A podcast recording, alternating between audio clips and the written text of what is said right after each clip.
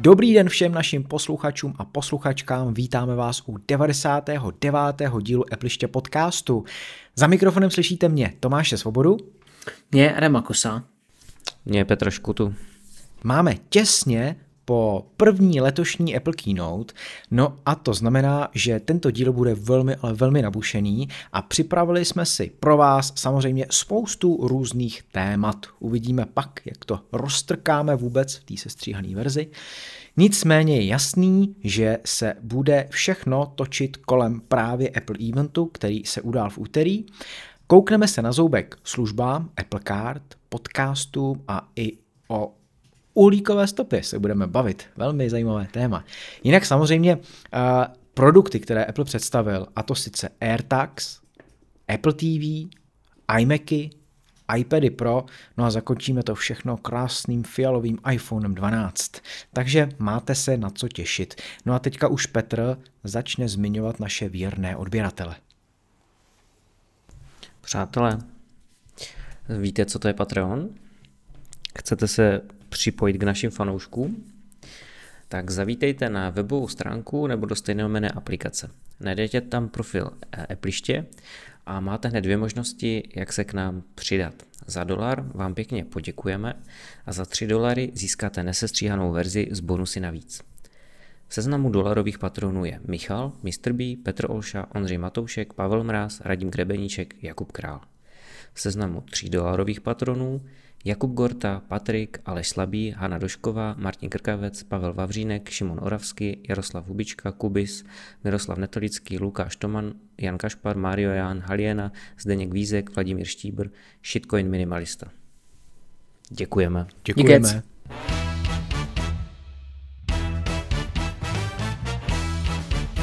Apple začal svojí úterní keynote proslovem Tima Cooka, tak jak už to bývá zvykem.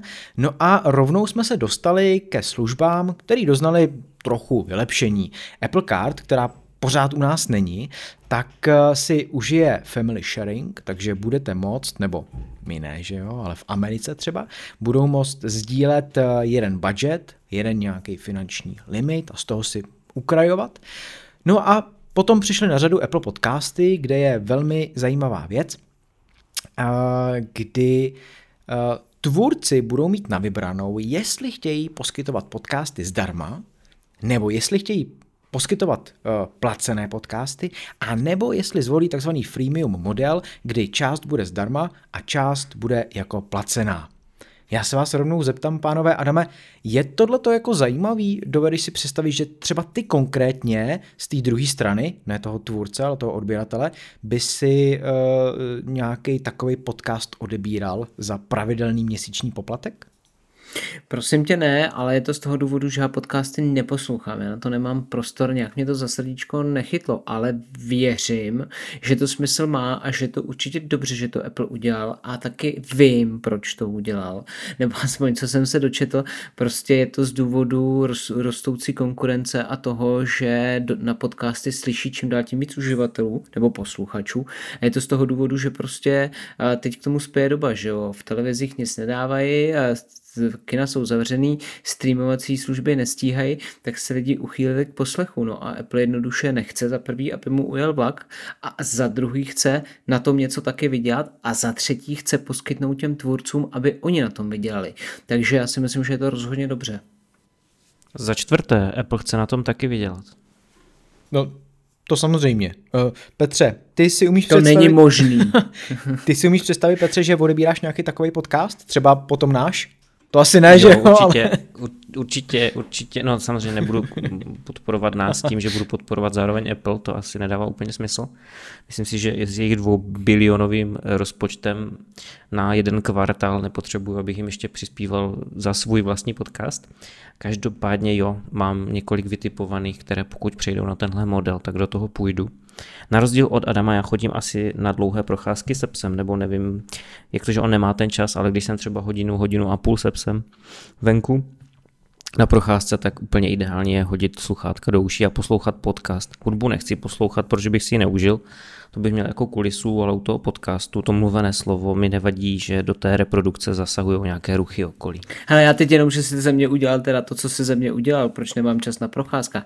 Já se na procházkách věnu tomu psovi a nemám čas se soustředit právě na podcasty, víš, protože my si hrajeme, A tak záleží, kam chodíš na ty procházky. Teďka jako tady bude divočiny. battle, jo? Rap, rap battle v podcastu, vážení posluchači. Protože když jdu po městě, tak jako tam se soustředím na to, akorát kam jde pes, ale pokud jdu do lesa, tak to je něco jiného, ale tady po městě si klidně pustím podcast. Ale Adam, Adam bydlí v táboře, víš? Já No. no. vím, no, tam, tam, tam nikdo nebydlí. Tady- tady je tam, to jiný, tam jsou víš, lišky, tady- co dávají tady dobrou noc. ve městě a Adam je v táboře. ne, dobře. Um, mě, up- Začíná to dobře, No, ten no, no. podcast. hele. Mě úplně vypadlo, na co jsem se chtěl zeptat potom. Jo, uh, už to mám. Uh, my jsme byli svědky, že před pár, jako možná měsíci, tak tady vyrostla jedna taková zajímavá platforma, která se nazývala jako Clubhouse a mně přijde, že teďka už je jako totálně mrtvá. Byl to taky takový, jako, dejme tomu, jiný způsob podcastingu. A Petře, proč už je to mrtvý, nebo je to jenom můj dojem? Protože mě, To je, to je tvůj dojem, protože v tvé bublině se o tom nemluví. Já mám pořád lidi, kteří o tom eh, jako občas tweetnou.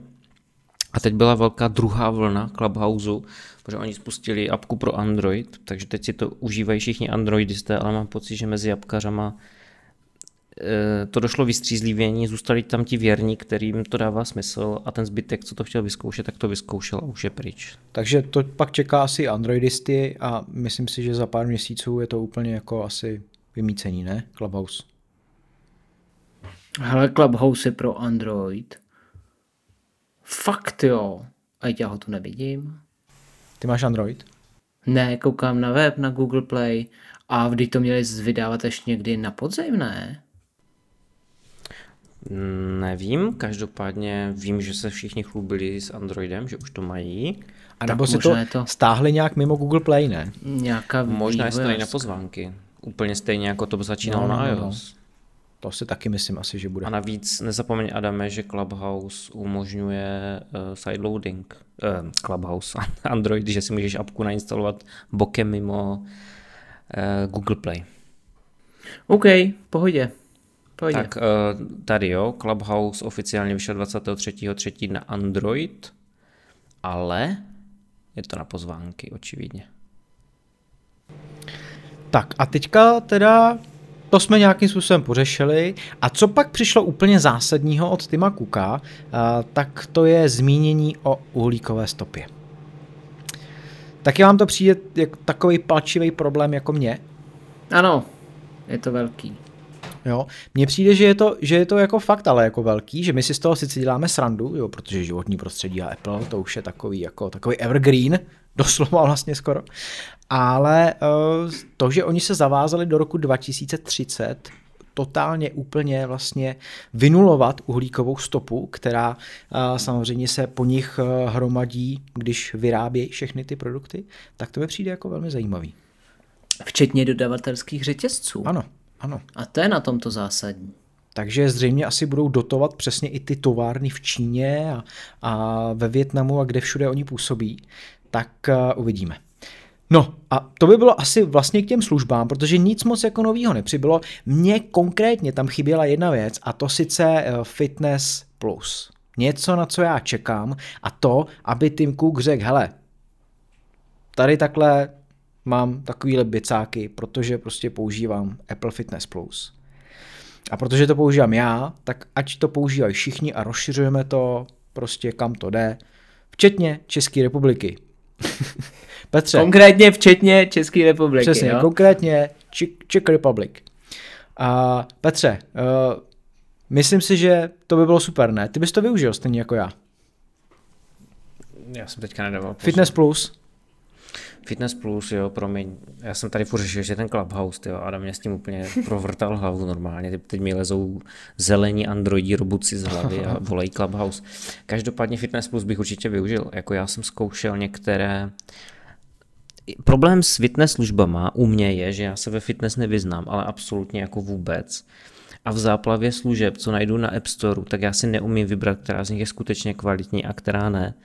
A takový ten punc Apple pro ty lajky, pro ty běžné uživatele, jak tady Adam vždycky eh, zdůrazňuje, že on je ten běžný uživatel, tak já jsem ten běžný fitness uživatel a kdyby to dostalo to posvěcení tím, že Apple si vybral ty nejlepší z nejlepších, tak já bych do toho šel okamžitě.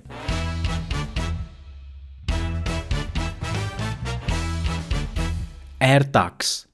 Tak se skutečně jmenuje nový lokalizátor přímo od Apple a já možná hned na začátku tady zavedu diskuzi vlastně o tom názvu, protože já i na Twitteru uh, jsem tak nějak uh, na to zaved řeč a mě jako nenapadá český ekvivalent tady k tomu názvu a dokonce ani na oficiálním českém Apple webu žádnej nenajdete. Takže tam skutečně oni to nazývají jako AirTag, ale už tam nikde nezmiňují, že by třeba to mohlo mít název jako štítek nebo přívěsek nebo něco podobného, tak napadlo by vás eh, nějaký český ekvivalent, který by se nejvíc k tomu hodil, Adame?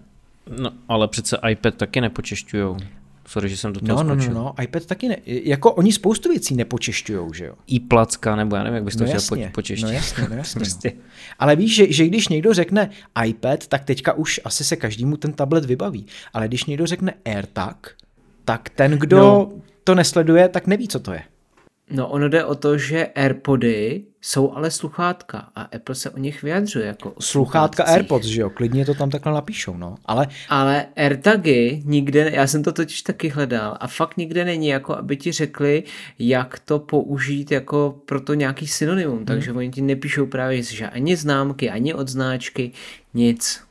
Jako v tom doslovném překladu je to nějaký vzdušný štítek, že jo, jo, air vzduch a tak jako štítek, ale ale mm, já právě někde jsem zmínil jako štítek a hnedka přišla reakce, že jako štítek, teď to není jako štítek, jo. Eh, Tomáš, eh, Tomáš Baránek zrovna na, na Twitteru mi tohle komentoval. Takže jako nejdřív jsme řešili, jestli tomu říká přívěsek, a pak já říkám, hele, na Apple webu českým nic takového není a nemůžeme si dovolit to nazývat jinak, než to nazývá sám Apple. Takže prostě budeme říkat AirTag. Já bych tomu měl jenom ještě jeden dovětek, když si vezmeš, když se dává něco na klíče, kde je napsané tvoje jméno nebo prostě číslo kanceláře a podobně, tak jak se tomu říká, že? Říká se tomu buď štítek nebo známka. A to se dává i na kufr, na letišti, že aby, věděl, aby si věděl, komu co patří. No a ten smysl toho AirTagu je stejný, protože ten i cizím lidem řekne, čí ta věc je, takže prostě já bych se klidně držel toho, že to ten štítek či známka jako je, protože to tak prostě je. No, ale asi teda musíme počítat s tím, že někdy nám to bude vytknuto a já to tak nějak připodobňuji k té situaci, když představili iPhone 10, iPhone X, takže v momentě, kdy si řekl iPhone X, tak najednou se na tebe slítli všichni ty zastánci, co jako tomu říkají iPhone 10, protože vlastně Apple to vyslovuje jako iPhone 10, že jo. Dobře, tak eh, to by bylo tohleto. Cena 890 korun, drahý nebo levný, Adame? Super levný. Za to, co to umí, 890 korun? No, nebo na poměry za, Apple? Eh, ne, za mě je to jako super levný eh, v rámci toho, že je to od Apple a v rámci s porovnání přímou tou vůbec nejpřímější konkurencí v podobě Samsungu. Petře, máš na to jiný názor? Jo, mám na to úplně jiný názor. No, totiž na první pohled je to levné, teď se nechci plést, ale myslím si, že dá se koupit dokonce varianta 4 v jednom balení. Ano. A ta stojí, pokud se nepletu, když tak Dva... 2990. Ano, přesně tak. Ono to na první pohled vypadá strašně levně, ale jako ty s tím štítkem jako co uděláš? Do peněženky. A izolepou přilepíš do kufru. Jako na zadek někomu, nebo... Do baťohu, do kabelky, do kapsy. No a na ty klíče ho připevníš jak? No na klíče ne. No, takže ty vlastně musíš do té ceny započítat i to pouzdro nebo nějaký ten přívěsek, nebo jak to nazvat, a najednou najednou už jsi na úplně jiné ceně. Takže vlastně Apple jako chytrý, že on na první pohled, když se na to podíváš, tak si řekneš, jo, mám ten AirTag, koupil jsem si AirTag, super, je to levné, Apple přečůral i konkurenci, nemusím kupovat žádné čipola a podobné věci. Jenomže pak zjistíš, že ti přijde tady ta, tady ta malá, jako tady ten malý štíteček a že ty ho nemáš jak připevnit, protože tím tvarem tam není žádné poutko, tam není nic, tam prostě není o co, co zachytit. Takže pokud to fakt nehodíš do toho batohu, tak prostě k těm věcem, co se nejčastěji zapomínají, či nějaké klíče, peněženky a tak dále, tak ty to nijak nepřipevníš. No, ty to nepřipevníš dle mého názoru čistě jenom na ty klíče, jinak to dáš prakticky kamkoliv. Když si vezmeš jako do peněženky, strčíš to dovnitř, jo, na, jak bys to chytal na ní, do baťuchu, hodíš to dovnitř, do, peněž, do kufru, hodíš to dovnitř, no, necháš do to v mojí peněženky autě. asi ne, ale tak záleží, jak každý Jasně. máme velkou peněženku. Jasně, Ale jo. jako chápu, no já jsem, ale- já jsem to bral citově zabarveně, protože moje peněženka je taková ta slim, nebo jak se Jo. to jmenuje, že do ní dáš dvě bankovky, tři kreditky a tím si skončil. Ale já chápu tu tvoji argumentaci, která je samozřejmě věcná a je pravdivá, protože v tomhle je to typická strategie Apple, ale zase jakoby v porovnání s tou konkurencí, my jsme to tu i řešili nějaký ty díly zpátky a typovali jsme nějaký ty ceny a já bych si fakt jako netyp, že to bude stejná cena jako, jako nabízí Samsung, akorát ještě o 9 kaček levnější. To je právě ta provrtaná dírka, protože Samsung tam musel dát operaci navíc a musel tam prohnat vrták a to stálo těch 9 korun na kuse, když to Apple to dělat nemusel, takže levnější. No počkej Adame, já si pamatuju, že když jsme to řešili uh, x dílů naspět, tak ty si typoval cenu 500 korun. Fakt jo? No a my s Petrem jsme byli na tisícovce. Jo. My jsme byli u tisícovky. No, no, no. Já dokonce mám pocit, že jsem se trefil do koruny, že, že jsem říkal těch To je 890. taky možný. No, takže Adame, ty jsi byl nejdál, jako. Nechci tě nějak to. to tady, ale... A, a i tak jsem z toho překvapený, že je to takhle levný. Jo. A je pravda, že na ty klíče to úplně snadno jako připevnit nejde teďka, bez jakýhokoliv uh, nějakého pouzdra, protože přesně i třeba to čipolo, že jo, má v sobě, nebo i ten Samsung má v sobě nějakou dírku na provlečení toho kroužku. A, takže příslušenství, to je asi něco, na čem Apple bude taky hodně rejžovat, protože jeho originální uh, pouzdírko tak stojí 890 korun, takže cena je vlastně úplně stejná jako cena toho AirTagu. Tam to začíná v silikonové verzi, pokud chcete kožený, tak to je o pár stovek zase dražší. A je zajímavý, že pokud byste si chtěli koupit jako fakt něco luxusního od společnosti Hermes, která teda uh, Nečte se to Hermes? Hermes, jo, ono to je asi francouzský, takže se nečte, že jo, takže Hermes. A nečte se to Hermé? Hermé, ajajaj. Dokonce možná jo, no. Takže o společnosti Hermé, myslím si, že ale když to takhle řeknu, tak si moc Čechů s tím ten Hermes, jak jsem přečet na začátku, nespojí. Ale to nevadí, všichni víme, o co jde. A tady ta společnost vyráběla pro Apple i řemínky na Apple Watch, taky nebyly úplně levný. Nicméně, pokud, jako když jsem se podíval vlastně na cenu tady těch věcí, tak to mě úplně zarazilo. Jo. Vy víte tu cenu, nebo vás mám nechat hádat? Já ji nevím. Já jsem Ty to- nevíš, Adame. Já mám pocit, že to bylo něco kolem 12 tisíc, ne? No, no. Já jsem jako vypočítal, že v přímém uh, přepočtu je to až 10 tisíc korun. Ale z dolarů to Jo, z počítal, dolaru. z eur. No, no, no. No, tak to bude na ty, přes těch eur to bude 12. Tak, no. A takže je to plně kožený, ale je to fakt jenom to, že vy do toho dáte ten AirTag a na druhém konci je nějaký přívěšek, nějaká karabinka. A za to zaplatíte přes 10 tisíc korun. To chceš. To chceš, no je to taková srandička. A my jsme se vlastně o tom bavili i s Martinem Doubkem, se kterým jsme dělali přenos a on, protože má doma 3D tiskárnu, tak říká, hele, mě ty materiály pro to, abych si k tomu vytisknul na 3D tiskárně to, co nabízí Apple v tom uh, silikonovém, uh, v té silikonové verzi, tak mě stojí 3 koruny. Takže vlastně máte možnost si pořídit eh, na AirTag pouzdro od 3 korun do 12 tisíc. Takže ten rozptyl mě tam jako hodně zaujal. A, ale měl by ten kolega Martin Doubek taky říct, kolik ho ta tiskárna stála. Ne, A samozřejmě. kolik stál ten materiál. Samozřejmě, ale pokud by ten materiál... To se dělá vždycky přece tak, že vem si uh, řemínky na Apple Watch, jejich jako výrobní cena může být kolik, 10 korun, 20? No jasně. A pro, prodávají se prostě za tisíc korun, že tam jako Air, uh, Apple má marži úplně neskutečnou. A prostě jako tak příslušenství je příslušenství. No, No, tak- Tak... Ale pak zabrousíš na AliExpress a uvidíš, že to tam za ty tři koruny seženeš. No tam možná za těch třeba 30, 40 korun, něco takového tam určitě jako bude podle mě. No, takže možnost, možnost asi pořídit i tam. Tak, uh, pak se podíváme na vůbec váhu a rozměry toho řešení. My už jsme to nakousli s tím, že samozřejmě do úplně jako malý peněženky se to třeba nevejde.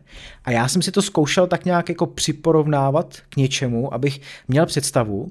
A vy rovnou si to můžete i snad pomocí aplikace, myslím si, že už teďka Apple uh, v rozšířené realitě promítnou do prostoru, viděl jsem to už někde uh, na nějakém videu, takže to taky máte možnost a třeba si to nechat zobrazit na dlani, abyste věděli, jak to je velký. Ale průměr má 32 mm, takže já když si to srovnám třeba s hodinkama, s Apple Watchkama, kdy uh, vlastně ty nejmenší měly 38, já teďka mám na sobě 42 mm, tak to ještě bude menší tak mi přijde, že to je jako docela malý. Že tak, jak to ukazovali na té keynote, tak to na mě působilo jako větší. Co na vás, Adame? Já si myslím, že to má takovou tu příjemnou eh, velikost eh, v kontrastu s tou konkurencí, která je spíš jakoby čtvercová a opoznání větší.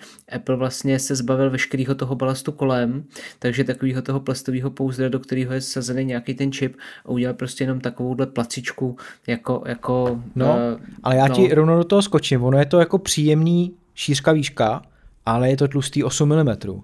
A když to srovnávali právě s lokalizátorama od společnosti Tile, tak eh, tam to vychází tak, že oni mají 6,5 i míň milimetrů, takže je to poměrně jako tlustý. Takže je to tlustý jako iPhone. Já myslím, že jo, no, že iPhone má hmm. nějakých těch 7, 8, něco takového. No, no, no, no.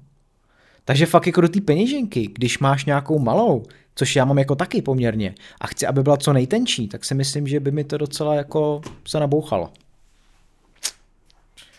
Co ty Petře, přijdou ti ty rozměry OK, nebo, nebo jo, jo? tak je to lokalizační štítek, jako já nevím, kdybych chtěl prostě, ona i ta baterka, je, je tam prostě kompromis v tom, že museli to udělat tak, aby byla uživatelsky přístupná baterka. Kdyby ji tam napevno zatavili, tak by se dalo určitě pár milimetrů ušetřit. Ale to si myslím, že nechtěli. Za mě je to v pohodě. Mně přijde i příjemný to, že vlastně tu baterku velmi jednoduše vyndáte, takže když si dáte ten AirTag na dláň, a dáte, stranu, dáte tu stříbrnou lesklou stranu nahoru, tak stačí dvěma prstama vlastně zatlačit do toho AirTagu a otočit ho trošku a tím vyloupnete ten, uh, tu vrchní stranu a jednoduše se dostanete na tu baterku, kterou můžete vyměnit. Je tam ta klasická CR2032, která se dává třeba do klíčů od auta. Takže ji koupíte za 15 korun v krámě. Pustme se do toho, jak to vlastně celý funguje, protože my už jsme si to říkali uh, v těch předchozích našich dílech, kde jsme řešili, jak to vlastně může fungovat. A po posledním díle, který my jsme vysílali, tak nám jeden náš posluchač poslal mail, kde nám vysvětloval dlouho sáhle, jakým způsobem vlastně funguje uh, ta funkce najít. Budeme tomu říkat jako funkce, v angličtině je to označované jako find my. Hele, řekni jméno, nestyď se. Hele, no tak počkej, tak já to musím najít, ale já myslím, že tam jméno ani neuvádí. že tam byla mailová adresa samozřejmě. Jo, tak prostě budeme mu říkat JB. JB, jo, dobrý, to by se šlo, tak jo. Takže JB uh, nám to vysvětloval a mě tam vlastně v tom textu nejvíc zaujalo to, že už to funguje od iOS 13, kdy vlastně Apple dokázal spojit všechny ty Apple produkty, které jsou teďka aktivní po celém světě a jsou jich stovky milionů a sám Apple vlastně ukazoval, že jich je jedna miliarda. Jo, nevím, teďka se přiznám, jestli říkal, že jsou aktivní, anebo že jsou prodaný, možná aktivní. Jedna miliarda tady těch zařízení, který spolu komunikujou, ale uh, vy o tom vlastně vůbec nevíte, takže to, co jsme se bavili, že to můžete povolit nebo zakázat, to vlastně úplně odpadá, vy to nevíte a komunikují spolu. A uh, Jenom ještě řeknu, než se pak dostanete uh, ke slovu vy, že ten AirTag má v sobě U1 čip, který dovoluje přesní hledání.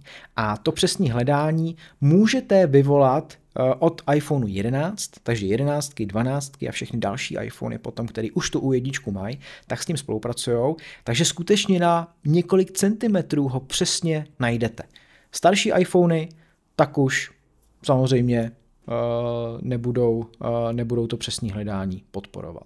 Tak, dovedete si představit, že to takhle přesně hledáte, někdy, když je, zapadlí třeba dálkový ovládání? Jméno. Adame, Kurňa. Já jo, jo, jo, dokážu, mně se to moc líbí, jako je to super. Je to super, akorát na to nemám iPhone, ale až budu mít iPhone a budu mít AirTag, tak uh, budu rád hledat. Líbí se mi to. Takže to AirTag, Air, AirTag si koupíš, jo? No, až budu mít ten iPhone, jo. Pak, pak, pak budu zjišťovat, co ztrácím nejčastěji, nebo co hledám nejčastěji a, a koupím. Jako já bych se tomu nebránil, mně to přijde jako super užitečný uh, příslušenství a já jsem dosud jako žádný tyhle lokalizátory neměl, takže určitě bych nešel hned do konkurence, jenom abych si to vyzkoušel a prostě na férovku bych si koupil jeden za 890 kaček a pak bych řešil, kam to tou izolačkou přilepím. To je fér. Tak uh, já rovnou ještě, Petře, jestli dovolíš, tak přejdu k tomu, jak vlastně najít ztracený AirTag, jo, protože to mě hodně jako zaujalo a to je něco, co se na té keynote úplně tak moc jako neřešilo, protože se řešilo, jak samozřejmě vy najdete věci, uh, u kterých uh, máte připnutý svůj AirTag. Ale když je nějaký cizí AirTag někde prostě ztracený, tak jak ho najít? Co s ním vlastně dělat, jo? Protože si myslím, že se tady dostáváme do bodu, kdy, eh, že jo, už jsme tady měli hledání Pokémonů, měli jsme, měli jsme tady uh, hledání kešek, ještě předtím úplně, a teďka všichni budou hledat ztracení AirTagy. Co myslíte? Když někde prostě nějaký bude, tak najednou uh, můžete, můžete najít ten cizí. Protože mě zaujalo, jak vlastně tady to celý funguje. Pokud ten AirTag se delší dobu nebude hlásit majiteli nebo zařízení, který je toho majitele, tak ono může vynutit jako režim, že je ztracený. A já jsem pak ještě zjistil, že na keynote to nezaznělo, že Apple nastavil tady tu dobu na tři dny. Jo. Takže vlastně stačí, když po dobu tří dní se ten AirTag nespojí s vaším iPhonem, nebo čímkoliv jiným, co máte vy v tom vašem ekosystému a už se začne hlásit jako ztracený. A dělá to tím způsobem, že na nejbližší iPhone nebo nějaký Apple produkt, který kolem něj se objeví na cizí, tak na něm vyskočí zpráva, že se někde v blízkosti vyskytuje ztracený AirTag. A vy ho tím pádem můžete najít. Je tohleto jako dobrý postup, takhle, Protože je jasný, že každý si zodpovídá za své věci sám, když je někdo nechá, tak je to vlastně jeho chyba, že jo? Ale že takhle jednodušejc ještě uh, ten AirTag najde někdo cizí, Adame? Uvažoval jsi nad tím? Ty jsi mi teď řekl novou funkčnost, o který já jsem se nedočet, takže úplně teď nevím, jak na no to tak, reagovat. Tak teďka hned reaguj. já, jsem, já jsem se zase dočet to, že vlastně ty, když ten AirTag eh, tři dny nebudeš k němu připojený, tak on nebude nic hlásit, ale jakmile se s ním potom pohne, tak až začne vydávat sám od sebe zvuky. Jo, ale tohle to jsem teda nevěděl a přijde mi to trošku takový jako blbý, jako, jako teď v aktuální eh, situaci, i když zase ty jsi doma, takže furt jako ty věci máš doma, takže si to hlídáš, ale tak třeba v garáži budeš mít kolo a to se ti pak po týdnu bude hlásit jako ztracený, jako ten tak, když to tam budeš mít třeba v té kapsičce u kola. Pokud se nepřipojí jako k tvýmu, k tvýmu zařízení, že No ale tak bude tam třeba manželka do garáže, že jo? Nebo prostě, že jo, máš x garáží vedle sebe, tak prostě někdo tam půjde a on si řekne, hele mese, tadyhle je nějaký tak. No a proč bys, počkej Adame, a proč bys ten AirTag dával na kolo, které budeš mít měsíc v garáži, jako? To si dáš na kolo, které používáš denně, ne? Hele, to jako uvádím příklad, co mě napadlo, co bych mohl jo, mít v garáži. příklad, víš co, jako trošku to možná. Sledovat, že jo. Ale tak tam, máš, že jo, máš přeci kola jo. s touhletou lokalizací, vy, vytva, máš, dělá to ta... Adame, Adame, já si myslím, že Apple při navrhování té funkce nebo toho štítku předpokládal, že to budeš dávat na předměty denní potřeby vys ty klíče, vys ty peněženky, vys baťohy, prostě věci, se kterými manipuluješ denně. Ne, že si to dáš na auto, které prostě zaparkuješ a jezdíš s ním jednou týdně na chatu. To je právě ono, no, protože i spousta lidí se ptá, jestli si to může dát do auta, jestli si to může dát tam nebo tam. A ono, opravdu asi Apple myslel to použití trochu jinak a jsou to přesně ty nejosobnější věci, které nosíš po kapsách, že jo, nebo v batohu, nebo prostě máš je pořád při sobě, tak tam si to dáš. Ale mě tady ta funkce jako taky zarazila, protože vlastně doslova píšou i v dokumentu podpory eh, na Apple, že vyskočí eh, na tom iPhoneu, na tom cizím, u toho ztraceného AirTagu, že byl nalezen neznámý AirTag. Pokud chcete prostě jako, nebo takhle, ono je to v angličtině, že jo, takže přesný překlad ještě není, to ještě neznáme, nicméně uh, po klepnutí můžete zobrazit informace o nalezeném AirTagu. Takhle nějak by to tam mělo být. A když jdete dál, tak dostanete instrukce, jak ten AirTag můžete deaktivovat. Takže on se vlastně jako deaktivuje a už se nikomu jinému hlásit jako ztracený nebude. Takhle to a ty si ho vezmeš a máš AirTag zdarma. A ty si ho, pokud ho najdeš, Jo. No tak to by si musel nějak přepárovat, ne přece. No, tak ho zdarma, ale přesně, nebo... jako nevím, nevím, jestli nezůstává pořád jakoby přihlášený samozřejmě k tomu původnímu účtu. No já si myslím, že to je úplně stejné, jako ty musíš ručně odebrat přece zařízení, které prodáváš, typicky iPad, iPhone, mm-hmm. Mac, ze z funkce najít, tak i ten R, tak budeš muset jo, ručně jo. odebrat z funkce najít, Takže jinak ho nikdo nemůže znova ti bude vlastně k ničemu, že jo? To je jako když najdeš iPhone, ale prostě nejde ti zapnout, je to jenom cihla. Já si myslím naopak, že je velmi dobře, že jde deaktivovat, protože už vidím takové nějaké pranky na YouTube a podobných sociálních sítích, kdy někdo hodí tak někomu do baťušku a potom mu to tam začne vyzvánět a pípat, že se ztratil, že jo. Nebo ho dokonce v horším případě budeš sledovat takto. No, Otázkou je, jestli ty ho jako můžeš vysledovat přesně jeho polohu, jo? protože nemyslím si, že ti to dovolí, pokud je to cizí AirTag, přehrát na něm zvuk, anebo přesně tě navést tam, kde je. To si nemyslím. Takže ty vlastně, když bude někde v kanálu, tak stejně ho nevyndáš. Tak. To jo, já jsem to myslel úplně jinak. Já jsem to myslel, že budu s tebou na schůzce, pak si řeknu, tak teď tě budu sledovat, ha, ha, ha, dám ti do tašky AirTag svůj AirTag, který bude v tvé tašce a od té chvíle já tě můžu sledovat živě na mapě, hmm, že? protože ty hmm, budeš hmm, procházet hmm. ulicí a tím, že nejbližší zařízení je paradoxně tvůj ano. iPhone, tak já budu mít neustále přehled, kde ty se nacházíš. Ale právě na tohle Apple hmm. myslel hmm. a že když dlouhodobě ten AirTag bude v přítomnosti cizího zařízení, tak on si toho všimne a řekne si, aha, tady něco špatně a na tvém telefonu se zobrazí pozor, je u tebe dlouhodobě cizí AirTag, Chceš s ním jako komunikovat nebo nechceš a máš možnost ho vypnout, ale nemáš možnost, tak jak jsme se bavili, ho jako přijmout za svůj, to neexistuje. Jo, jo. A já ještě zmíním, že je možnost eh, fyzicky ten AirTag vzít, pokud to nějaký cizí a nikde ho prostě najdete, přiblížit ho, přiblížit ho k telefonu a pomocí NFC přečíst jeho informace. Takže tady to jde velmi jednoduše. A super ještě je, a to je poslední věc, co řeknu, že je vodotěsný, v certifikace IP67, takže 30 minut v metrový hloubce.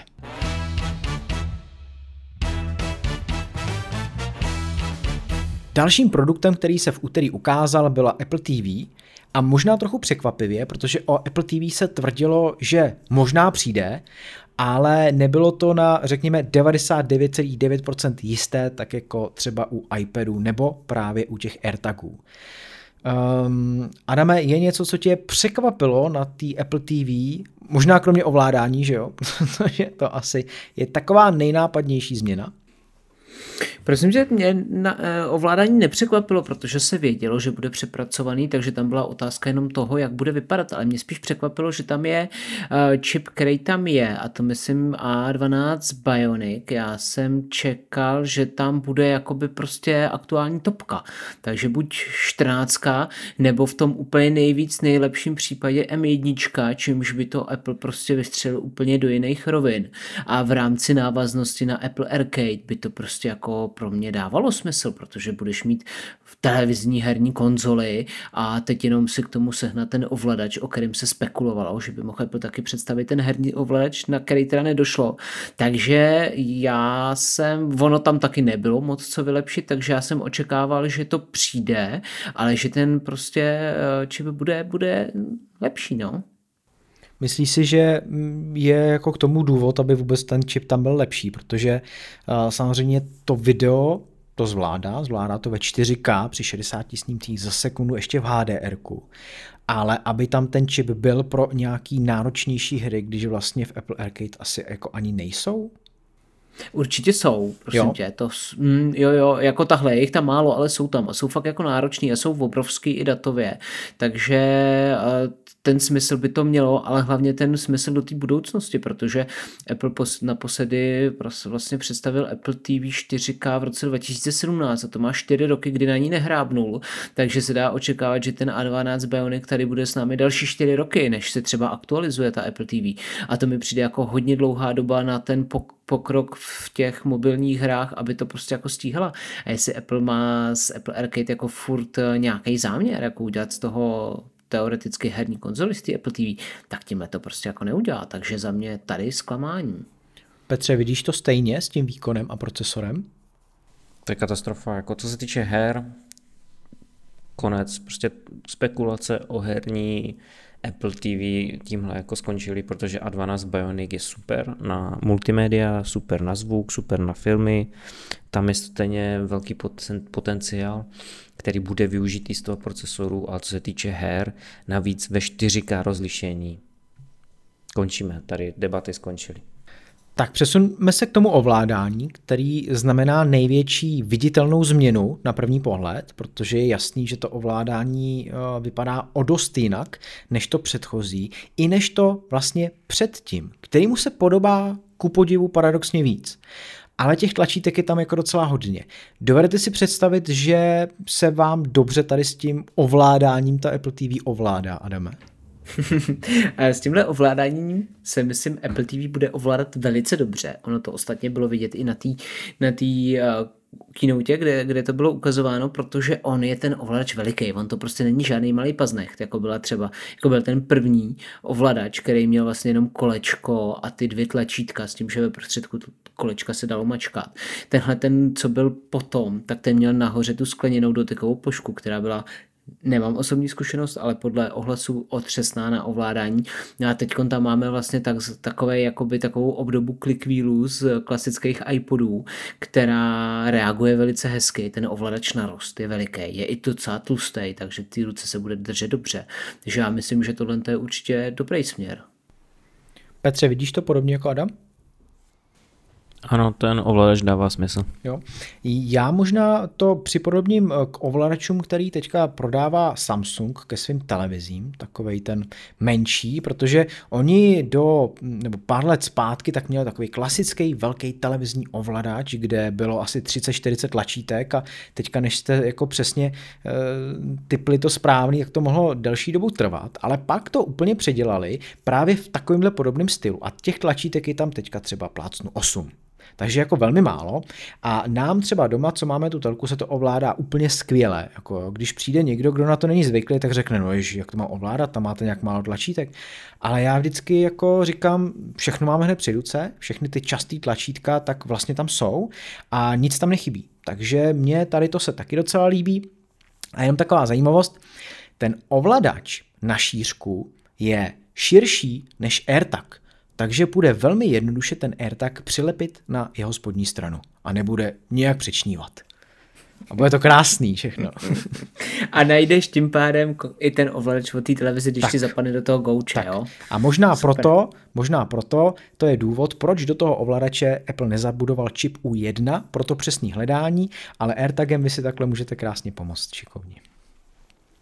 Takže vám se designově líbí, jo? Není tam vyloženě nějaká výtka. Já jsem neřekl designově, ty se ptal, jestli ha, dává smysl. Takže to by se nelíbí. A funkčně dává smysl. Tak povídej, vzhledově? Jinak se mi nelíbí designově, vypadá škaredě, ale co se týče funkčnosti a ovladatelnosti, jsou tam všechna důležitá tlačítka, která potřebuješ. Click wheel jsem měl na iPodu, za mě v pohodě. Co se týče designu, no, nebudu komentovat. Hmm. Já ještě dodám, že ten ovladač eh, může ovládat Apple TV, vlastně všechny Apple TV, které už mají TV OS 14.5 a novější, to znamená, můžete ovládat i tu předchozí a i tu předpředchozí verzi, což byla ta Apple TV HD eh, a samostatně ho můžete koupit za 1790 korun, což bych řekl, že je taková asi jako přijatelná cena, dejme tomu. No. Já bych řekl, že není, ale OK, jo. je to subjektivní. Dobře.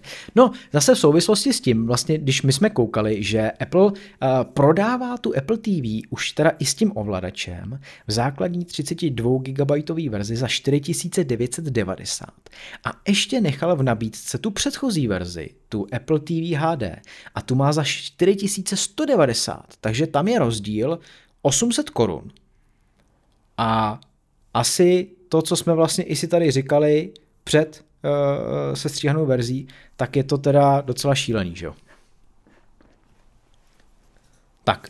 No, já prosím no. tě jenom ještě řeknu, v té uh, Apple TV HD je procesor A8, no, myslím, že je to paráda. A8, který byl představený s iPhonem 6. Jo. Takže si vem, uh, jako proč si nepřiplatit těch 800, si říkal, myslím, že je ten rozdíl. 800, no. No a nekoupit tu 4K televizi, jako to fakt to HDčko absolutně totálně pozbývá smysl, jo. Už jenom kvůli tomu výkonu a kvůli té životnosti do budoucna, takže jako nevím, proč to hmm. stále Apple drží. Tak a já ještě zmíním jenom pár věcí.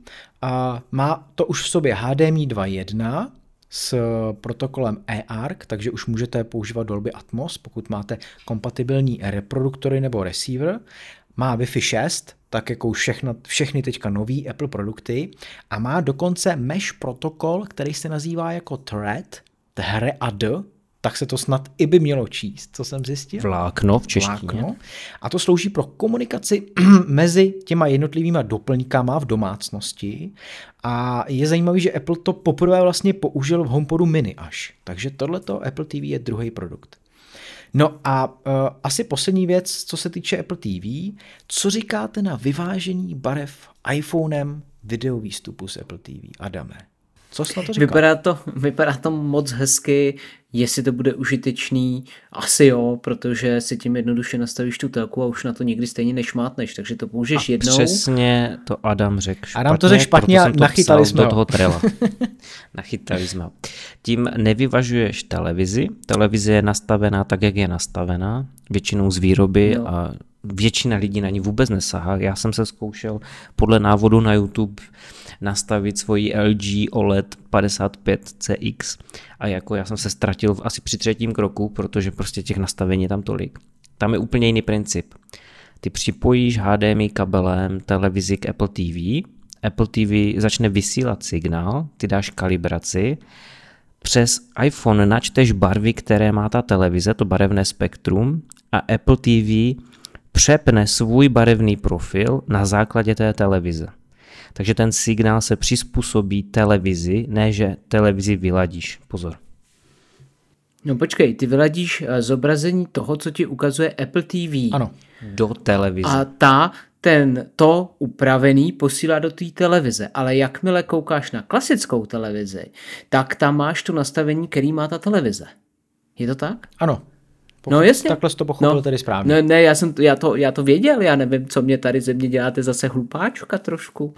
Ne, my s tebe děláme běžného uživatele. Jo, ne, tak tohle to jsem eh, pro změnu tentokrát jako věděl, přijde mi to fajn, ale samozřejmě, jak jsem říkal, použiješ to jednou, a budeš to mít nastavený a už nikdy na to nešmátneš, co máš tu danou televizi. No, já právě nevím, že? jestli to použiješ jednou, protože třeba moje, moje televize neustále přechází minimálně mezi třema profilama, Čili ona má profil, uh, jak se jmenuje, herní, herní scéna nebo něco takového, mm-hmm. že když zapnu konzoli, tak se přepnou jinak barvy, uh, zvýší se frekvence na 120 Hz a prostě nějaké tak, takové tyhle srandičky, zmenší se ta eh, doba odezvy na nějakých 10 milisekund, to je jeden profil. Pak mám profil kino a pak když se dívám na Netflix, tak tím, že to je ta aplikace v té televizi, tak to má taky nějaký svůj profil. A ta televize, jako už se mi párkrát stalo, že občas tím, že já třeba Xbox nevypnu, ale jenom ho prostě uspím, tak se nepřepne z toho herního režimu. Jo, takže úplně nevím, jestli, jestli se to, ale to se možná řídí tím HDMIčkem, když teďka Já myslím, že by v tom problém být neměl, protože to uděláš jednou, že jo, a pak se to přepne no. vždycky do toho stejného do toho stejného režimu. A nutno říct, že vlastně takhle budou fungovat, eh, nebo bude ta funkce fungovat jenom s telefonama, který mají Face ID, takže s těma novějšíma iPhonema a eh, slouží i... A tak těch už je hodně. No jasný, tak asi už taky každý má spíš ty Face ID verze.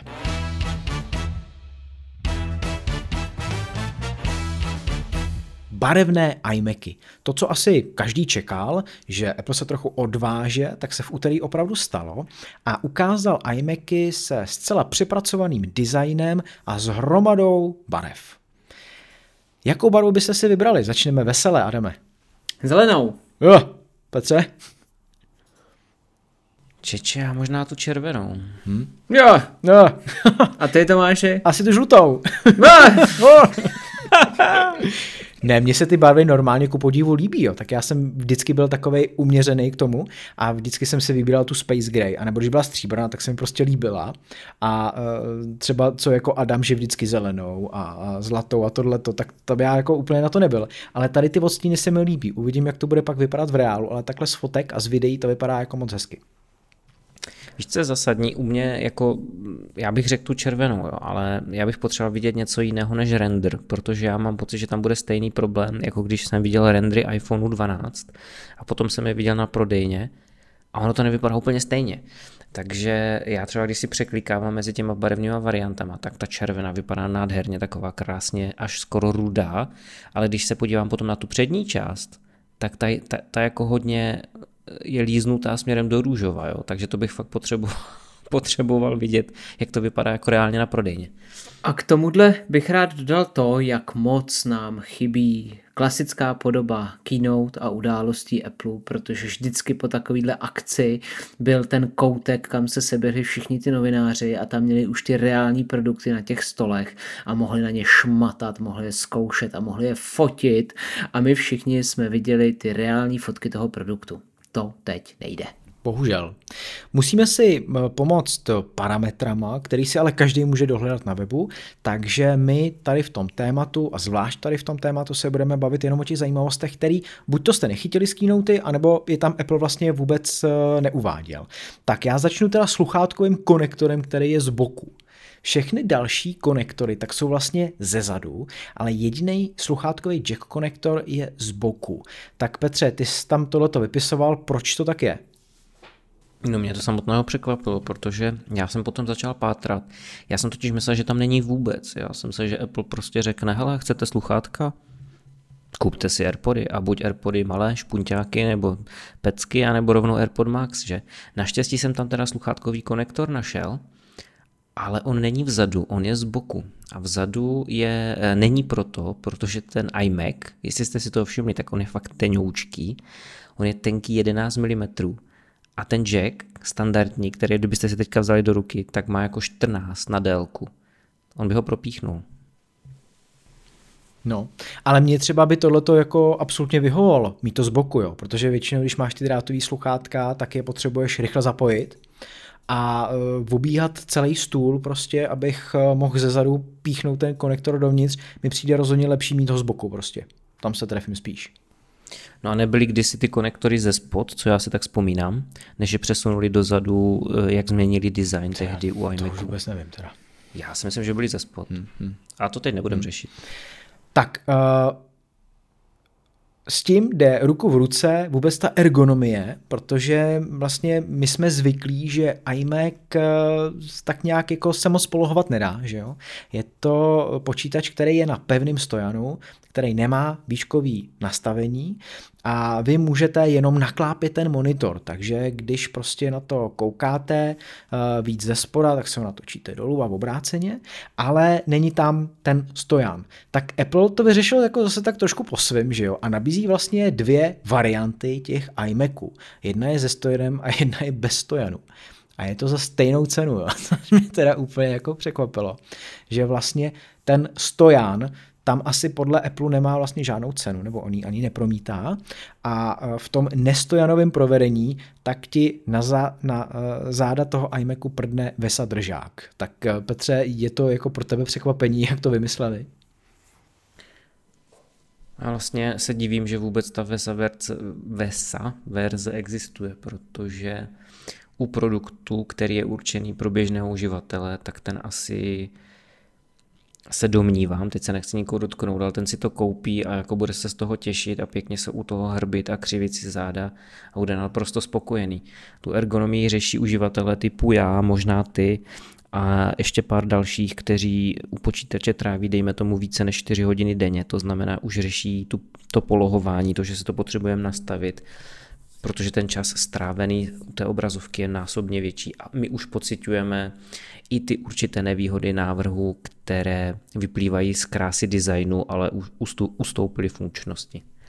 Já si jako tak trochu myslím, že Apple to řešení vlastně má, že jo. Takže ty, když chceš nějaký polohovatelný stojan, tak si koupíš tu verzi s VESA držákem, no a k tomu si od teplu můžeš koupit stojan pro stand, který uh, uvedl uh, společně s jeho profesionálním monitorem Pro Display XDR a ten stojan stojí krásných 29 000 korun. Ademe, co myslíš? Tak to je asi dobrý, ne? Mě by ani nevadilo to, že nemáš pivota jako takovýho u toho iMacu, že nemůžeš otáčet display o 90 stupňů, ale prostě ten základ toho zvednout si tu obrazovku nahoru a dolů mi přijde jako totálně prostě jako fakt základ toho, co, co potřebuješ pro tu dobrou ergonomii práce. Já jediný z čeho jako Apple podezírám je to, že kdyby si tohle nějakým způsobem udělal a měl by si ten iMac naklopený, takže by se ti prostě změnilo těžiště a mohl bys ho na sebe schodit, nebo bys ho schodil ze stolu. Protože jinak fakt nevím, proč se tomu tak brání. A když se podíváš na všechny produktové fotografie, tak on nikdy není rovnej. On je vždycky mírně naklopený, takže prostě Apple počítá s tím, nebo počítá s tou vejškou a předpokládá, že ty prostě na něj budeš zhlížet z hora, takže, takže se u něj prostě musíš hrbit. A nebo si dej pod něj eh, balíky papírů kancelářských a můžeš ho mít v takový vejšce, který potřebuješ. Tak asi, asi tak to Apple myslí. A změnil se nám i napájecí adaptér. A tam jako poměrně zásadní věc nastala, kdy i do toho napájecího adaptéru uh, můžete uh, připíchnout síťový Ethernet kabel. Tak Petře, ty jsi zjišťoval ještě další věci a přišel si na, na zajímavou záležitost, že jo? Tak první, první důležitá věc a rozdíl oproti předchozímu iMacu je, že teda napájení je vyvedeno externě. Což nevím, jestli teda potěší uživatele, mě by to třeba štvalo, že mám další cihličku na stole, nebo já vlastně nevím, jestli ona bude na stole, protože netuším, jak je dlouhá ta část z iMacu, ten magnet, od toho magnetického připojení MagSafeu až po vlastně ten adaptér jako takový.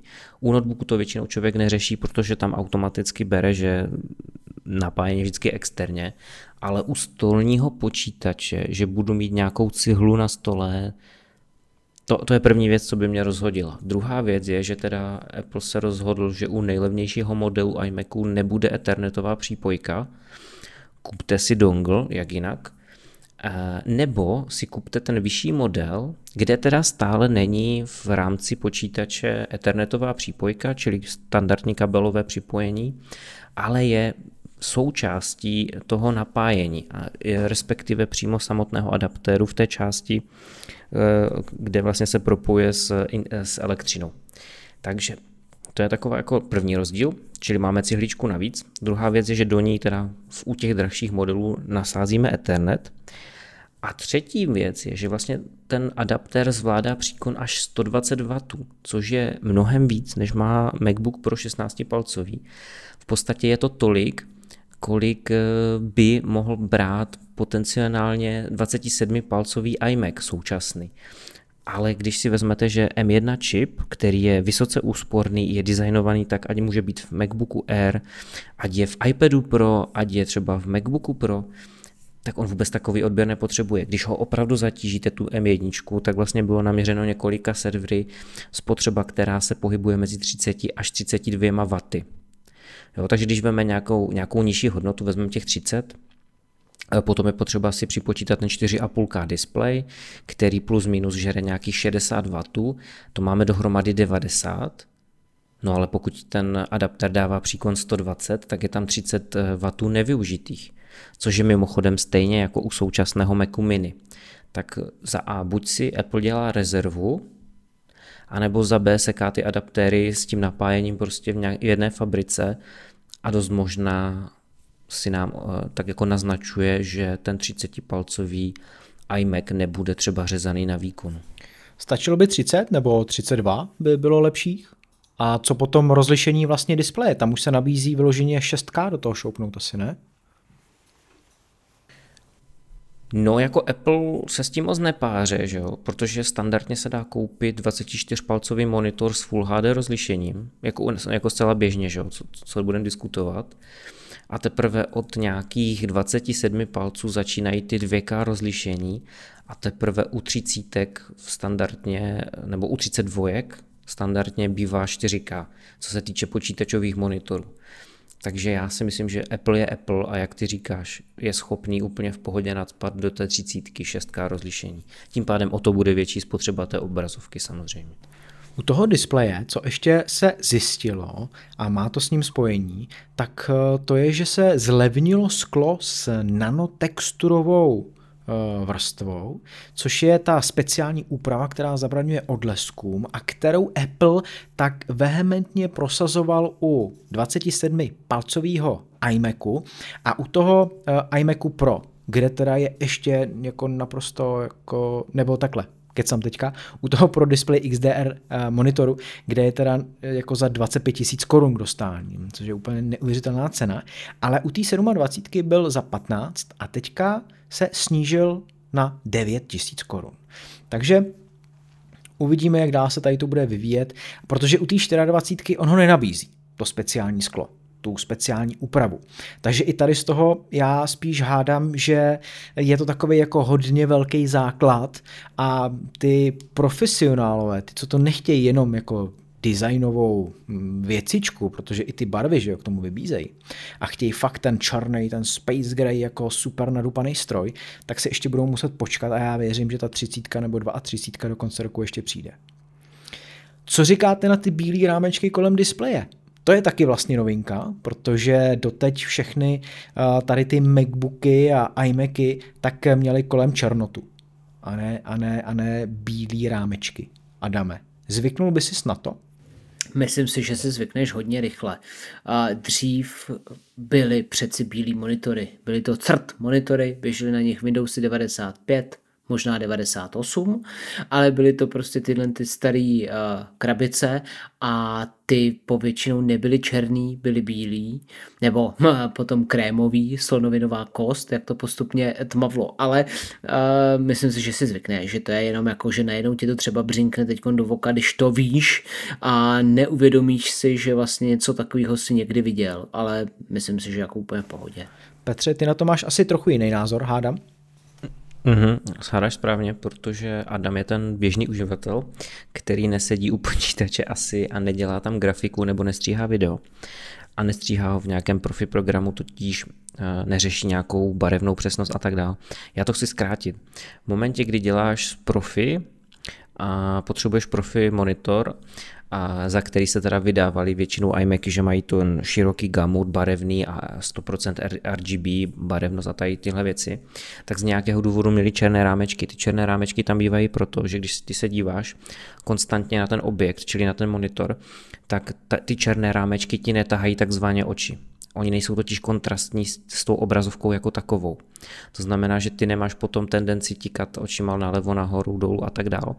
Zatímco ty bílé rámečky tím, že vlastně jsou v kontrastně s tím černým displejem, tak ti tahají to oko. Proto se třeba u těch profesionálních monitorů, eh, typicky EIZO a podobné, mají vždycky černé nebo tmavě šedé a takovéhle jo, nevýrazné rámečky, aby vlastně netahaly ty oči. Takže ano, já si myslím, že pro cílovou skupinu uživatelů iMacu v pohodě, pro nás, co trošku jako víc pracujeme s počítačem, si nemyslím, že to je tak moc v pohodě. Pak se vás chci zeptat na vůbec eh, ještě design té dolní části, protože je tam velký rámeček ve spod. Tak jak se stenčily rámečky kolem, nahoře a po stranách, tak zůstal ten dolní, do kterého vlastně se musel vejít veškerý hardware, protože tím, jak se extrémně stenčil profil, tak vzadu za displejem už není vlastně vůbec nic, kromě té obrazovky a všechno se přesunulo dolů. Takže je tam eh, M1 čip, je tam chlazení, je tam všechno. A co vy byste preferovali? Tady to, tady tu variantu, anebo spíš to všechno schovat za ten displej Udělat to teda tlustší trochu ten profil, ale ten dolní rámeček tam nemít, Adame. Mně na tom nejvíc vadí, že na tom dolním rámečku není logo nakousnutého jablíčka. To se přesunulo do zádu, to je jenom zádu. no, tak tolik asi, asi jako mé Takže tohle. Hele, na stole máš místa jako dost a tohle tě neomezuje, jestli máš 11 mm nebo 12 mm tlustý monitor.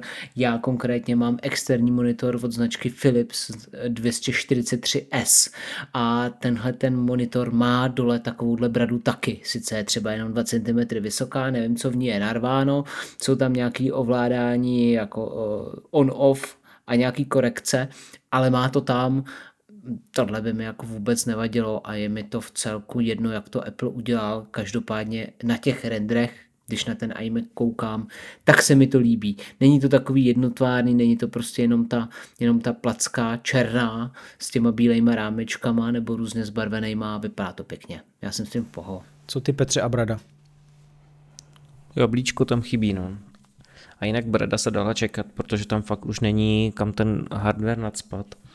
A logicky to vyústilo v tu bradu, no, jako mrzí mě, že tam není jabko, ale tak to už asi nebude to tak ikonické, no, ten design. Podle mě mohli ho tam dát, ale to fakt se bavíme o blbostech. Já jsem hodně zvědavý, eh, jak budou znít repráky, protože ty Petře tady dobře zmiňuješ, že ty reproduktory dostaly podporu Dolby Atmos a oni jsou umístění přesně v té bradě. A uh, jako takhle malý repráčky, tak jak to Apple vlastně na té keynote ukazoval, aby měli Dolby Atmos a aby skutečně to bylo znát potom z té reprodukce, tak uh, to jsem jako hodně, hodně zvědavý, až si to opravdu poslechnu, protože asi jako teď nikdo neví, jak skutečně to bude znít. Tak, uh, součástí balení toho iMacu ve vyšších verzích, protože máme tři, tak v těch dvou vyšších, tak je klávesnice s Touch ID tlačítkem na potvrzování nákupu anebo kověřování. Uh, tak dá se říct konečně, Adame? Jo, super, já jsem s tím v poho. Jako, mě jenom mrzí, že to není v té základní verzi, tam je ještě nějaká jiná ta klávesnice, ale jo, tohle je fajn.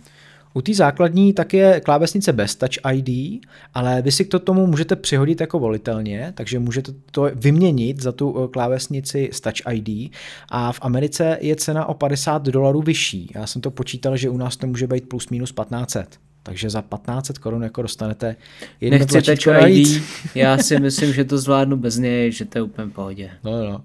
Petře, uh, je to něco, co se asi čekalo a co se čekalo spíš než eh, třeba Face ID zabudovaný? No právě Macu? jsem chtěl říct, že já bych teda ocenil mnohem víc Face ID, protože Microsoft to umí moc pěkně a hlavně v notebookích eh, typu PC, čili v klasických notebookích eh, měl jsem tady nějaké, nějaké Dell, měl jsem nějaké Lenovo moc krásně to funguje, tam ta jejich Microsoftí verze Face ID.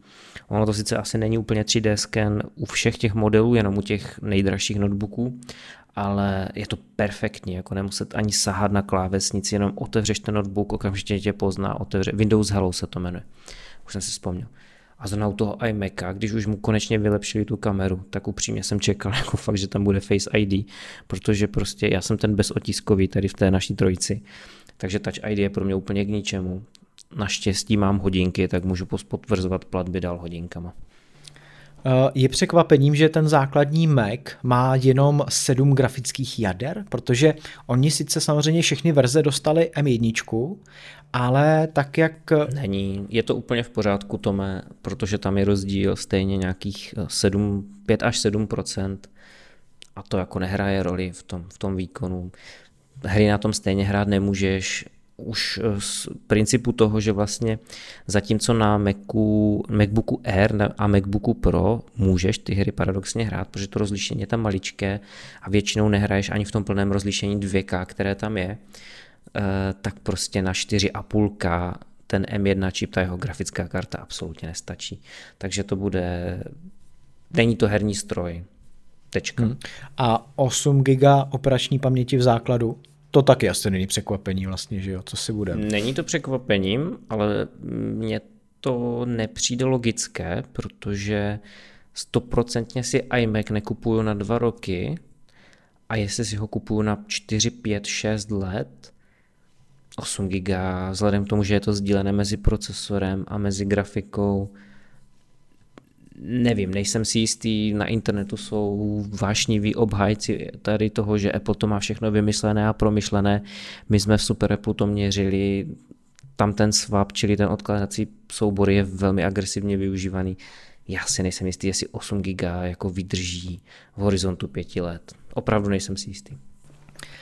No a možná ještě přišla taková trochu zajímavost, kdy po Apple Keynote tak eh, Apple umožnil eh, všem zájemcům, kteří chtějí Mac Mini s M1, si doplatit 3000 korun za to, aby eh, si mohli užívat 10 gigabitový Ethernet port. Takže nejenom ten gigabit, ale rovnou 10 pro rychlejší přenosy.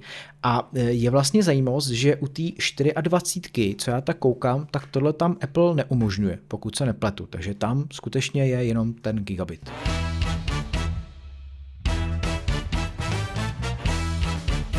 iPad Pro dostal M1 procesor. Slyšíte správně, e, není v něm A15 nebo A14X nebo nějaký podobný jiný čip s podobným označením, ale skutečně dostal tu M1. Tak já se zeptám rovnou a napřímo, může to znamenat, že iPad se zase víc přiblíží Macům a jednou se to prostě sjednotí a dáme. Je tohle ne. jako jasný nějaký směr, anebo to vidíš úplně jinak? Ne, protože M1 procesor bude i v nových iPhonech a tím pádem by to znamenalo, že se i telefony přiblíží k Macům a to prostě nemůže být pravda, takže ne, bude to prostě furt iPad, tablet. Takže ty jsi spíš jako zastánce toho, že Apple prostě už nebude pojmenovávat procesory jako Apple A něco, a všechny procesory pak budou m takže bude M1, M2, M3 a bude to sekat do Macu, iPadu, iPhoneu, Apple TV, HomePodu možná a prostě do všech produktů. Jasný. Petře, je tohle to jako ten směr, který taky myslíš, že nastane, že to přibližování ne. tam není? Já si myslím, nebo já nevím, já, já jsem to teďka asi nepochopil, ale já si myslím, že iPhony, Apple TV, HomePod, uh, Apple Watch budou mít svoje procesory a iPady Pro Jo, takže za, za ještě, ještě k těm Apple TV, ještě k těm iPhoneu přidáme základní iPady plus iPady Air, které počítáme mezi základní. iPady Pro a Macy ve všech podobách budou mít svoje m procesory. Takhle si myslím, že to bude. Hmm. Eh, já jsem i do těch našich popisků dával, jestli, protože Apple vlastně nikdy neřekl, co to M znamená, jo, jakože je to M jako Mac, ale myslím si, že nikdy to nezaznělo, tak ono to taky může být M jako mobile, že jo? Nebo Max. Nebo Max. To vlastně může být cokoliv. Mentál, no. Mentál jedna. Mentál pokud dva. by to bylo mobile a oni to dají do iMaca, tak to trošku nabourává tu filozofii toho mobile. No a proto že? to asi nepojmenovávají, že jo? Nechávají si tak, tak jako otevřený vrátka, kdy to může vlastně představovat cokoliv. A další zjištění po Apple Keynote eh, tak se událo u Uh, vlastně ty klávesnice, o které už jsme se bavili v rámci iMacu s Touch ID, tak uh, pokud ji připojíte k iPadu Pro, tak Touch ID tam nefunguje, ač vlastně to Touch ID je kompatibilní přímo s M1 čipem, takže to stejný nastane, když tu klávesnici s Touch ID připojíte k Macu s Intelem, tak Touch ID tlačítko nebude fungovat. A já si myslím, že to je z toho důvodu, protože Apple nechce, aby v jednom produktu byly dvě možnosti ověřování a protože v iPadu Pro už je Face ID, že jo? takže tam by pak mohlo teoreticky fungovat Face ID i Touch ID a to Apple prostě nechce dovolit. Hmm. Myslíš si to stejně? Nemyslíš? Nemyslím, já si myslím, že totiž takhle jako úplně stejně jako byly tyhle rumors, že vlastně Apple nasází nakonec ty M1 do iMacu a tak dál, tak uh, jsou rumors, které říkají, čili nějaké zvěsti, které říkají, že Apple nakonec uvede iPhone, ne letos, ale příští rok s Face ID a s Touch ID, takže já si myslím, že ty dvě možnosti ověření budou. Spíš jde o to, jakým způsobem s tím pracuje operační systém, protože vem si, že na iMacu máš macOS, který je komplexní systém a na iPadu máš iPad OS, který je osekaný a nemáš ne, není tak bohatý na funkce. Uh, u Intel iMacu ta klávesnice fungovat ani nemůže, protože tam není ten bezpečnostní čip, který je zahrnutý v rámci, nebo bezpečnostní jádra, která jsou zahrnutá v rámci M1. Jo, tam, in, tam je prostě Intel a tím to hasne. A tady u iPadu si myslím, že není problém s hardwarem, ale problém je tam se softwarem. Dobře. Já měl za to, že Tim Cook právě i někde říkal, že tohle oni nechtějí, aby v jednom produktu byly obě dvě technologie, takže by ti možná jo, popsal ale sám Steve sebe. Jobs říkal, že nejlepší stylus uh, je součástí tvého těla a na každé ruce jich máš pět. A máme Apple Pencil, víš co, jako musíš to vždycky filtrovat, ty hmm. jejich vyjádření. Takže může se stát, že i když něco prohlásí, že za pár let prostě to popře uh, tím uvedeným produktem. Uvidíme. A všichni ještě zatleskají. Hmm. Uh, ještě zmíním, pokud jste si toho nevšimli, tak M1, která je v iPadu Pro, tak má vždycky 8 grafických jader a 8 výpočetních, takže už tam nemáme to rozlišování 7 a 8, ale po každý je tam 8 a 8. A základem je 8 GB operační paměť a pokud si pořídíte terabajtovou nebo 2 terabajtovou verzi, tak dostanete 16 GB operační paměti. A to už jako opravdu, jak, nedokážu si představit, jaký to musí mít výkon, když to má E1 a 16 GB operační paměti a 2 tera uložiště. Adame, to by asi bylo dělo, který bys mohl klidně používat jako 6-7 let úplně bez problémů, si myslím, ne? Klidně, určitě. Že ta životnost tam, tam bude určitě jako dlouhá.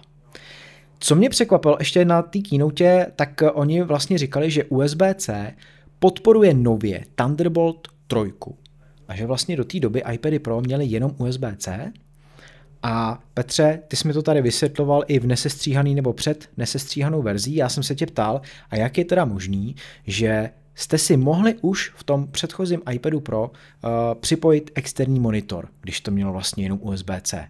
Mám to teda zopakovat? Asi to řekni ještě jednou, ať to Dobře, tak USB-C je typ konektoru, čili ten tvar. USB-A je hranatý, USB-B je takový čtvereček a USB-C je ten zakulacený. To je tvar. Vy můžete mít USB 2.0, což je standard, ale můžete mít USB-C konektor, což je dost matoucí, ale někteří čínští výrobci to tak dělají. No a proto ty můžeš mít v USB-C typ toho konektoru, ale port tam můžeš mít třeba USB 3 generace 2, 3.2 s podporou DisplayPortu, což byl případ zrovna iPadu. Tak. Jo, že ten konektor je něco jiného, to je jenom ta zástrčka, zatímco ten port uvnitř je zase něco jiného ty technologie se tam potom můžou míchat a můžeme mít jenom napájecí kabel, můžeme mít datový kabel, můžeme mít datový kabel s video výstupem a tak dále, a tak dále, zvukový výstup. Tam se dá přidávat strašně moc těch drátků v rámci toho jednoho kablíku. No a musíte dávat právě velký pozor na to, jaký kabel kupujete, protože není USB-C kabel jako USB-C kabel. A já když jsem třeba vzal napájecí USB-C kabel, co mám eh, k MacBooku, tak samozřejmě není schopný přenášet i video výstup, takže pokud eh, mám teďka tady projektor z USB-C, tak tam to vůbec nefungovalo, nedělo se vůbec nic. Bohužel ten kabel není nikterak jako víc označený. Vy víte, že má USB-C konektor, ale co vlastně všechno podporuje za protokoly a za standardy, tak to se tak nějak jako trochu nedozvíte. Tak, má 5G, iPad Pro. Asi se to dalo čekat, myslím si, že tohle rovnou jako přeskočíme. A má FaceTime kameru, která dovoluje uh, funkci Center Stage. Je to něco, jako, co je jako použitelné. Mně se to líbilo na té keynote, je to taková jako zajímavost, je to, je, to, je to hezký. Ale že by to bylo něco, jak uh, říká Adam, must have, co bych musel mít, že jo, Adam? Zase vem si mě do huby, to víš, že jo. Nebo je to něco, co ty bys musel mít? Hele, ta širokouhlá kamera vepředu je fajn, nebo ultra širokouhlá, protože to tam má opodstatnění při, ty, při těch FaceTime hovorech. Prostě sejde se ti tam víc členů domácnosti a všichni se tam vejdou. My když voláme na iPhoneu, tak prostě se u toho krčíš, nic tam nevidíš, nikdo nevidí tebe a je to na prd.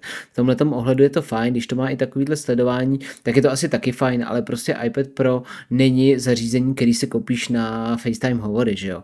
Takže jo, asi je to fajn, ale ať to dá i do těch levnějších uh, tabletů, protože když si vezmeš základní iPad klasický iPad, tak ten má 1,2 megapixelovou přední FaceTime kameru. No prostě to, to ani nechceš s tím telefonovat, protože ta druhá strana tě fakt neuvidí, tam uvidí jednu kostičku, takže to mi přijde docela trapný. Tady jako fajn, ale jak říkám, jestli potřebují mít v korporátní sféře nějaký takový jako vychytávky jako centrování pohledu, nejsem si jistý. No mě ještě zaujal vlastně komentář Vládí Janečka na Twitteru, který říká, proč to krucinál nedali do iMacu tohleto, protože iMac má 2 megapixelovou přední kameru, sice vylepšenou, ale center stage tam není a dávalo by to asi větší smysl, protože je to něco, co ti stojí na stole, že jo, ty s tím nehejbeš, ale hejbeš se ty předtím, když to iPad jako ten můžeš v klidu prostě dát úplně do jiné polohy. Jo, ale zase u toho iMacu se předpokládá, nebo Apple předpokládá, že ty u něho sedíš, ruce máš na klávesnici a když už voláš, tak si jako voláš takovým tom víc formálnějším stylem, když to u toho iPadu, takový ten chill na gauči, hodíš to před sebe, nebo v té kuchyni, jak to tam ukazovali, nebo v obyváku, víš co, tak podle mě tam je ten důvod. A samozřejmě ušetřit, že jo, to je taky důvod. Jdeme na displej a podsvícení displeje vůbec. Já když jsem si to jako pročítal, všechno to, co vlastně Apple uvedl ještě zpětně, protože v rámci přenosu tak jako nemám moc času to vůbec jako vnímat, tak mě vlastně zaujalo, že ten mini LED display, který on i takhle označuje a označuje ho jako XDR, Liquid Retina XDR, tak je jenom součástí největšího 12,9 palcového uh, modelu a ten 11 palcový má ten display, který prostě byl, takže má, uh, není tam to mini LED podsvícení. A když půjdeme malinko do detailů a to, co vlastně Apple říkal, tak máme 10 000 LED diod, který jsou schopný nezávisle na sobě eh, v zónách, eh, kdy je tam zhruba 2,5 tisíce zón, eh, nasvětlovat vlastně ten obraz a dokážou poskytnout velmi vysoký kontrast. Pro porovnání jenom, tak pokud máte velkou OLED televizi, tak ta je schopná mm, dávat takových 200 nitů, plus minus, jas. Kdežto iPad Pro je schopný 1000 a ve špičkovém výkonu dokonce 1600.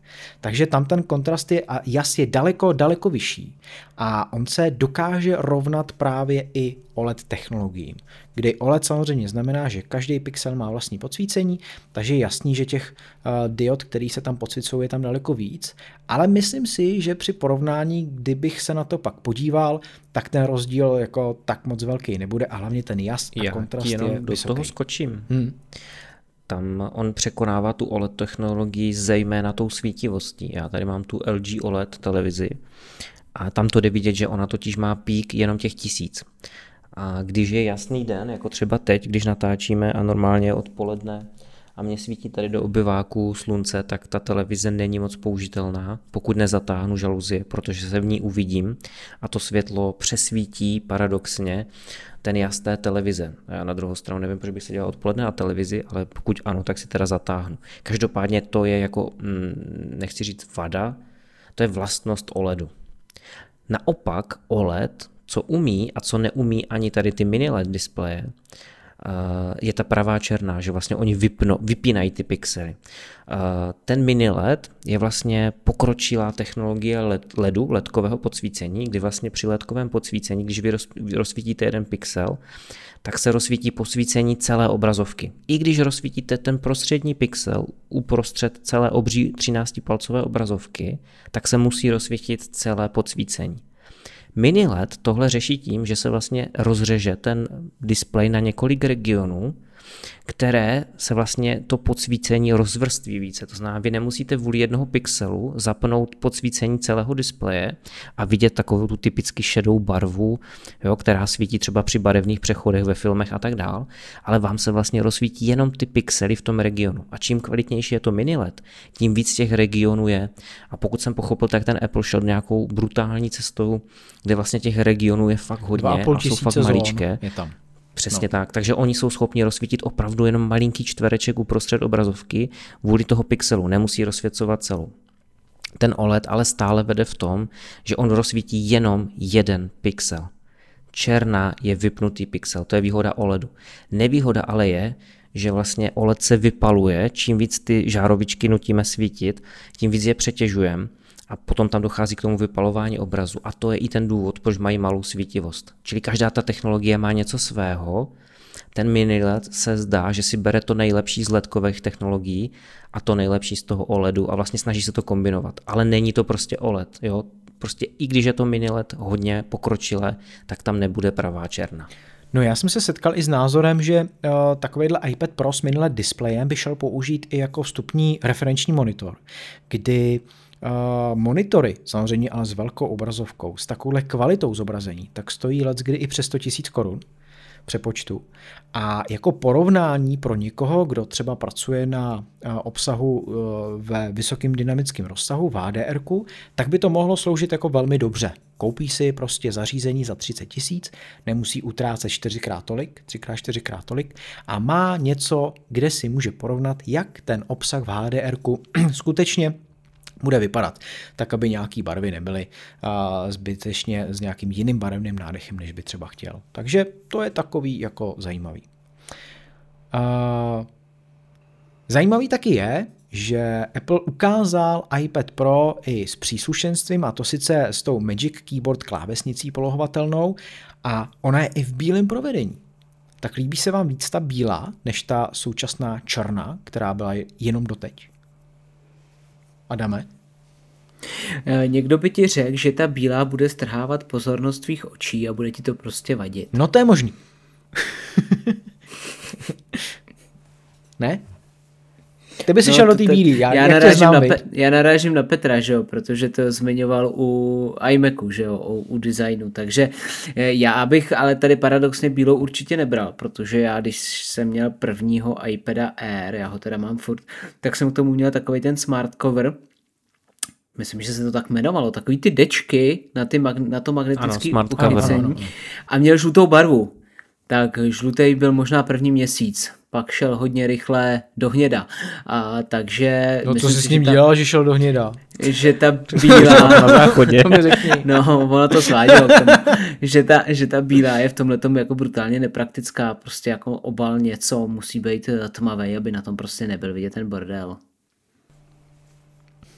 Dobře. A pokud jste nezaznamenali ceny nebo spíš si je neporovnávali, tak eh, vězte, že u té největší varianty v základu narostla cena o 2000 korun. Takže když eh, Apple uváděl předchozí generaci a chtěl za ní 28 990 u nás, tak teď za ní chce 30 990. Nadá se odhadovat, že eh, hlavním důvodem je právě ten nový displej, který v 11 palcové variantě není a ta zůstala cenově vlastně stejná.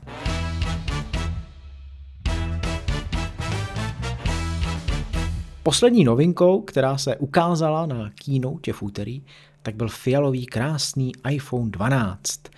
Neplést si s iPhonem 12 Pro, ten nedostal novou barvu, ale iPhony 12 a 12 mini už můžete pořídit právě i v krásné fialové.